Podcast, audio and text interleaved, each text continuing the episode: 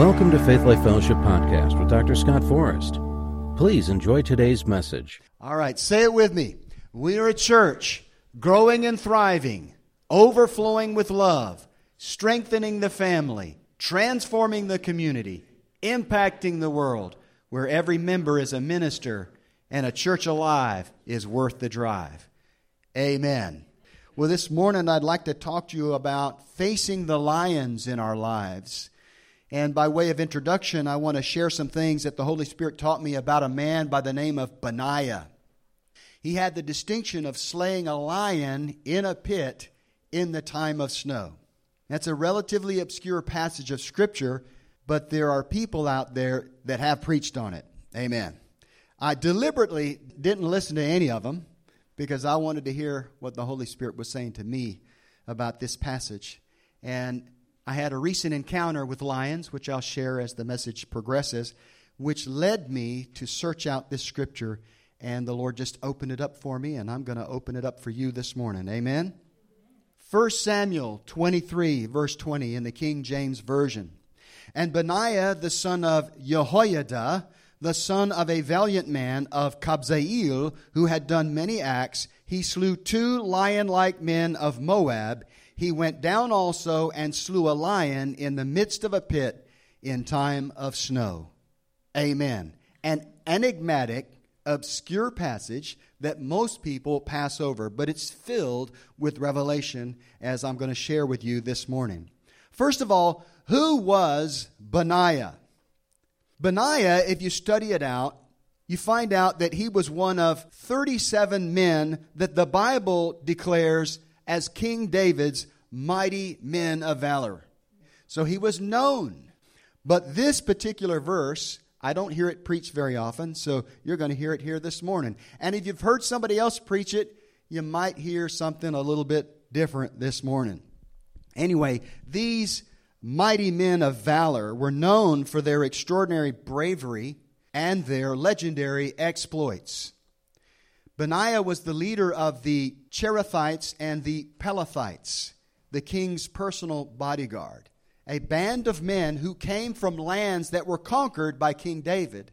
But these men nevertheless switched their allegiance to King David and became very loyal to the king and to his kingdom. Benaiah and the Cherethites and the Pelethites remained loyal to King David through some of the darkest days of his reign including the, the rebellion of his son Absalom, the rebellion of Sheba, not to be confused with the queen of Sheba, and the rebellion of Adonijah, also David's son. Dark days, but Benaiah and his men were with him through it all. Benaiah was the son of Jehoiada. The name Jehoiada comes from a compound form of two Hebrew words the word Jehovah, which means the existing one, or the eternal God. And the word yada, which means to know in an intimate way. Remember in Genesis 4:12 it says that Adam knew Eve and she bore a son. That word there knew is the word yada. So the next time you hear somebody go yada yada yada, you tell them be careful what you're saying there. You don't know what you're talking about. He's talking about an intimate relationship between a man and his wife and between a man and his God. Amen. So Jehoiada means known of God. Known of God. Not just known like known, but known in an intimate way. In other words, God knew Jehoiada intimately, and Jehoiada knew him intimately. Amen. And when you have a relationship like that, you birth things in the Spirit. Amen. Hallelujah. Remember in the Bible days, godly parents named their children prophetically and expected them to live up to the meaning of their names given to them by their father. So I can just see it where whoever Jehoiada's father was, he said, You shall be called Jehoiada. You shall be called known of God. And he prophesied that he would become known of God, and also the reverse, that he would also know God. And I have no doubts whatsoever that the reason Benaiah's father, Jehoiada, was such a mighty man of God was because he had an intimate relationship with Jehovah God. Amen? That's what the source of his power was, like Samson. It was the anointing of God that made him such a strong and mighty warrior. In the same sense, Jehoiada, Benaiah's father, was a mighty warrior because he knew God. He knew God in an intimate way. And as I said before, those who know God and cultivate an intimate relationship with Him will birth offspring, both natural and spiritual, which will continue a spiritual legacy that was imparted to them by their fathers and mothers in the faith. Amen? Along these lines, listen to what the Apostle Paul said to his protege, his son in the faith, Timothy. 2 Timothy chapter 1 verse 5 through 7. When I call to remembrance the genuine faith that is in you, which dwelt first in your grandmother, Lois, and your mother, Eunice, and I am persuaded is in you also. Therefore, I remind you to stir up the gift of God which is in you through the laying on of my hands. So, just in those two verses, you see that there was a spiritual heritage passed on to Timothy from his grandmother through his mother, but also added to with an impartation from the Apostle Paul. Amen. And then verse 7 says, For God has not given us a spirit of fear, but of power and of love and of a sound mind. Now, let me get on my soapbox for just a few minutes here. I hear this verse quoted all the time, and most of the time it's quoted out of context. I want to tell you that the context is this your spiritual fathers and your spiritual mothers who've passed a spiritual heritage to you will encourage you to stand up and operate in the gifts and callings of God on your life without fear. Amen. With courage, with fearlessness. Amen. So you need to remember when you hear that verse, it's talking about receive your spiritual heritage and stir up the gifts of God that He has put in you, and don't be afraid to operate in those gifts and callings in your life. Don't be timid. Don't be afraid. Just like Jehoiada was a mighty warrior, be a mighty warrior in the faith and stand up and operate in your gifts and callings like God intended you to. Amen? Amen. Don't be afraid. So it's important for us to remember our spiritual heritage. We need to be like Jehoiada, who passed on a legacy of courage, a legacy of fearlessness when it comes to operating in the gifts and callings that God has called us to pursue. Amen? Jehoiada and his son Benaiah were from Kabzeel, which was a city on the southernmost frontier of Judea, with fierce enemies, Edom to the south and Moab to the east. These lands were not conquered until David became king. So prior to that conquest, and probably a good while after, the men of Kabzeel had to be the most highly skilled and courageous warriors available, willing to take on the best that Edom and Moab would bring against them, because they were defending the southernmost frontier of the land of Judea. Interestingly enough, the Hebrew word Kabzeel means God gathers. And indeed, God equipped and gathered the best warriors in the land to Kabzeel to be the chief defenders of the southern frontier of Judea. Isn't that awesome? I bet you never knew there was that much in this verse. So, what does the name Benaiah mean?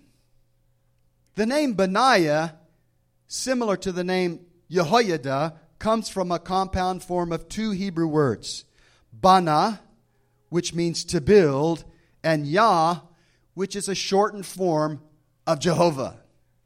Put the two together, and the name Benaiah means built by Jehovah. Glory to God. Hallelujah. Amen. Benaiah was built by Jehovah. He was made to fight. He was made to be a mighty warrior by Almighty God Himself. Amen. He was destined to conquer the enemies of God. Did you know if you're born again and filled with the Spirit of God, you're just like Benaiah? You're built by God. You're just like God. You were made for this. You were born to fight. the good fight of faith. Amen. And everybody knows that a good fight is a fight that you win, right? Amen. Hallelujah. Glory to God. I don't know about you, but I'm pretty happy already. You know, we could stop right now and I would trip out of here buzzing and feeling great about God's greatness and God's goodness and God's power in my life. Amen. So the first thing that Benaiah did mentioned in this verse is he slew two lion like men of Moab. If you look at the Hebrew word there, it's the Hebrew word Ariel, and it means literally lion like. Benaiah's first notable challenge was when two of the mightiest warriors that Moab could field evidently came to challenge him one by one to man to man combat. If you remember the story of David and Goliath, it was fashionable back in those days to have one nation's champion face another nation's champion, and whoever's champion won, well, the other nation would be servants to them. Similar situation, I'm sure. But you know what? Benaiah slew them both. Hallelujah. Hallelujah. And without much effort, it seems, because otherwise, I think there'd be a little bit more description about the battles. Evidently, they were bread for him. You know, he ran right through them like a hot knife through butter. Amen. Hallelujah. Moab sent the best that they had, and their best was not enough. Benaiah was triumphant. Listen, the enemy will take his best shot. But you know what? If you stand on the word and you stand in the power of the Holy Ghost, you will be triumphant no matter what he throws at you. Because greater is he that is in you than he that is in the world. Amen. Because I can do all things through Christ who strengthens me. I've got raising from the dead power on the inside of me. I've got universe creating power on the inside of me. What enemy could hope to prevail over me? Amen. Hallelujah. I believe the reason the lion like men mentioned, and if you study it out, they were, they were fierce, they were courageous, and they had an appearance and the strength of lions. So they were just not ordinary warriors. They were formidable foes, and yet he was triumphant over both of them. So I believe the reason these lion like men were mentioned in this verse is to chronicle what I consider to be intermediate challenges, ones that would lead to even greater challenges. That's the way it is in our life of faith. We face great challenges and we have great victories, which embolden us to face even greater challenges greater foes, and see yet more victories. Amen? Hallelujah. The Moabite warriors were strong and fierce, but the next challenge Benaiah would face was a real lion with greater strength, powerful claws, and razor sharp teeth. You know, I was reading just the other night that some male lions grow to be as large as 550 pounds. What hope could a human being even one of the largest warriors you could imagine, have against such a creature if he were not anointed by the Spirit of God? What hope would you have? You would have no hope. And let me take the opportunity to let you know that in the natural, you are no match for spirit beings, demonic angels, and principalities. You are no match for them in the natural. So don't approach them or come against them in the natural. The Bible says, the weapons of our warfare are not carnal, but mighty through God to the pulling down of strongholds. You have spiritual power to deal with a spiritual enemy. And even the most powerful demon in the world has no power against you if you come against him in the name of Jesus. Just remember that. Don't be afraid. The biggest and the baddest that the enemy can throw at you are nothing compared to you empowered by the Spirit of God and wielding the name of Jesus. Hallelujah. Glory to God. Hallelujah. So, with each victory, the Lord emboldens us and equips us to face more formidable battles and more formidable foes that lay ahead. So let's talk about the lion in the pit. Now, I've read our main text in a number of translations, and it seems clear to me that Benaiah intentionally chased this lion into a pit for the express purpose of killing it. Okay? Seems kind of self evident, but I just felt like I needed to say that. But you have to read between the lines a bit to fill in the details that led to this extraordinary exploit. You have to remember that during this time, about 1000 BC, there were still wild animals that roamed the wilderness between major cities and villages. You have to be careful which path and which road you took because wild animals were a factor, and lions did attack people from time to time. Perhaps there was a rogue lion that was terrorizing the rural areas surrounding the vicinity of Kabzeel. The decision was made to do something about it before anyone else was killed or maimed. I'm using a little bit of imagination, but I, I believe the Holy Ghost gave me license to do that. Since the word translated as pit actually comes from a Hebrew word that means cistern or well, it seems likely to me that this was a coordinated effort to trap and kill this rogue lion.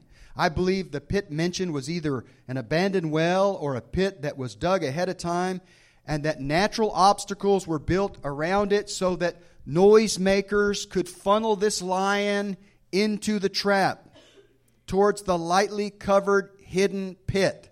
Once the lion fell into the pit, someone had to volunteer to jump into the pit and kill the lion. The pit was chosen so that the lion could not escape. But the one who jumped into the pit couldn't escape either. Amen. He had to fight a lion at close quarters, probably with a spear in his hand and a sword at his side. Can you imagine doing such a thing on purpose? Maybe somebody could fall into a pit. Oh my God, there's a lion in front of me. But somebody jumped in on purpose. Is it any surprise that Benaiah was the one who rose to the occasion, considering his growing reputation as a mighty man of valor? Now, perhaps he thought to himself, I, I think this is probably pretty close to what he thought. One of two things is going to happen when I jump into that pit either the lion is going to die or I'm going to die. But I was built by Jehovah. I was made for this. This is who I am. That lion is as good as dead. And then he jumped in and finished the job. Glory to God. Talk about courage. Anybody ever been to the zoo and seen one of those lions? You ever heard a lion roar?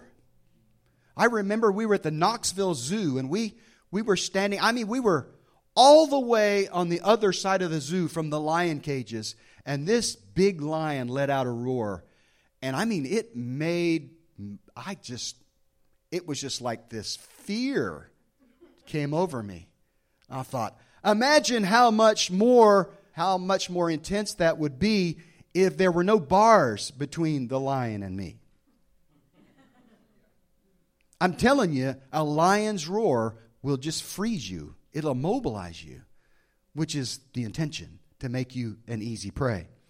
I don't know how I got off on that, but I'm, I'm trying to build a picture for you. This was no ordinary warrior that was willing to jump into a pit with a lion at close quarters and believe that he could slay it by the power of God.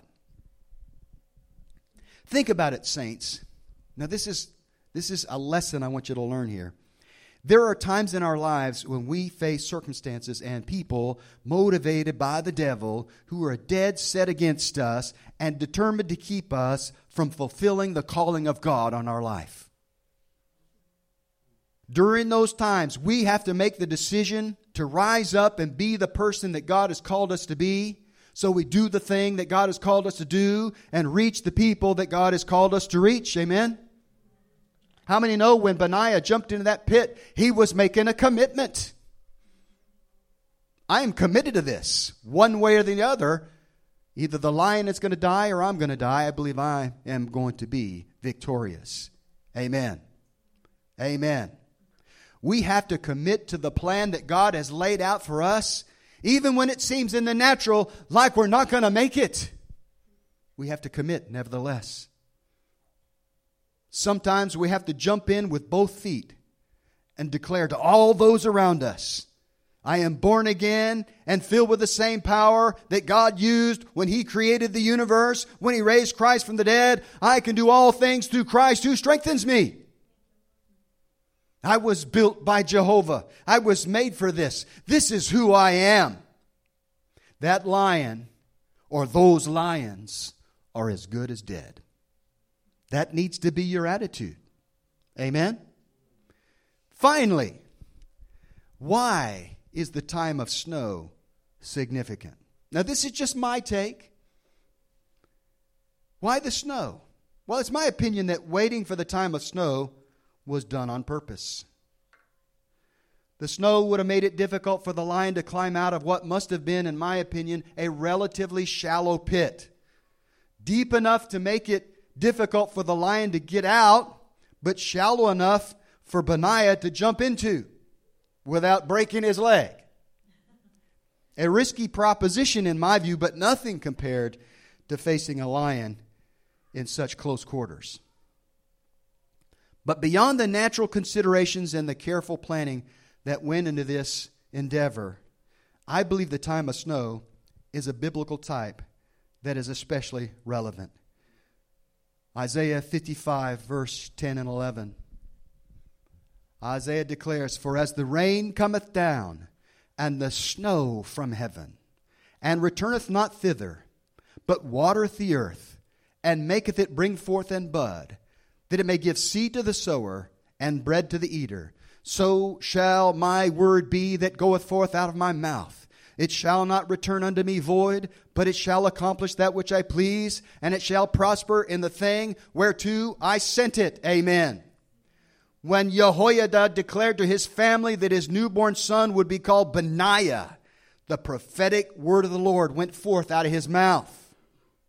He was declaring to all those around him, He shall be called built of Jehovah. Amen. He was built for a purpose and became a mighty warrior. And the snow on the ground in and around that pit as Benaiah slew the lion was a silent testimony that the word of the Lord over Benaiah would be fulfilled. Amen. That word would not return void, but Benaiah would go on to become one of David's mighty men. Hallelujah. And he's mentioned prominently throughout the Old Testament, not just this one time. Just go type in Benaiah into your concordance and see how much action he saw. Amen. Glory to God. Glory to God. Now I want to talk about facing the lions in your life, and I want to share real quickly. Most of you have heard this vision, but I want to go ahead and share it with you. Early in the morning of March 24th, I had a night vision in the vision, I was standing in the middle of a grassy field. And about 50 feet in front of me, there was a row of lions facing me. Now, they were sitting on their haunches and they were pawing at me and they were roaring, just like the roar that I described earlier. And it was very frightening in the vision. And those lions stretched as far as I could see to the left and as far as I could see to the right. It was a solid line. And it was clear to me that I wouldn't be able to go where I needed to go unless I went through those lions. And brave man of faith that I am, when I saw these lions roaring and pawing at me, I started backpedaling a little bit, just slowly backpedaling like this. I backpedaled about 10 feet until I felt myself walking on lumps that was almost like soft stones, these huge lumps. I kept walking on them. I thought, what are these lumps? And I looked down under my feet, and there were the carcasses of dead lions that were rotting and partially buried. And when I saw those lions, the Lord reminded me of past victories. These are the lions that you've already slain to get to where you are now. What makes you think you won't be able to conquer the ones that lay ahead? So immediately I, I looked up from the dead lions, I looked at the live lions, and I said to myself, I have to plan a line of attack. And I guess it was by the Spirit of God, I picked out the mightiest lion in the row who happened to be left of center, And I said, I have to go there to break this line so that I can get to what it is that God has called me to do. And then I came out of the vision. As I said, this one was pretty easy to interpret. You know, the dead lions were past victories, which were intended to embolden me to go on to future victories. They were my intermediate victories. Now I had even greater foes and more lions to face. The Lord was saying, You will be just as victorious over them as the ones that you are walking over now because they're dead and gone. Amen? Glory to God. Just like I saw my past victories and was emboldened to press on, so shall it be in your life if you're willing to commit, if you're willing to jump in with both feet, if you're willing to realize you're built by Jehovah for the challenges that lay ahead. If you're bold enough to say, I was built by Jehovah, I was made for this, those lions are as good as dead. Amen? Amen. We hope you enjoyed today's message. If you would like to learn more about Faith Life Fellowship and access more of Dr. Forrest's teachings, you can visit our website at gofaithlife.com. Also, visit and like our Facebook page at Faith Life Wilmington.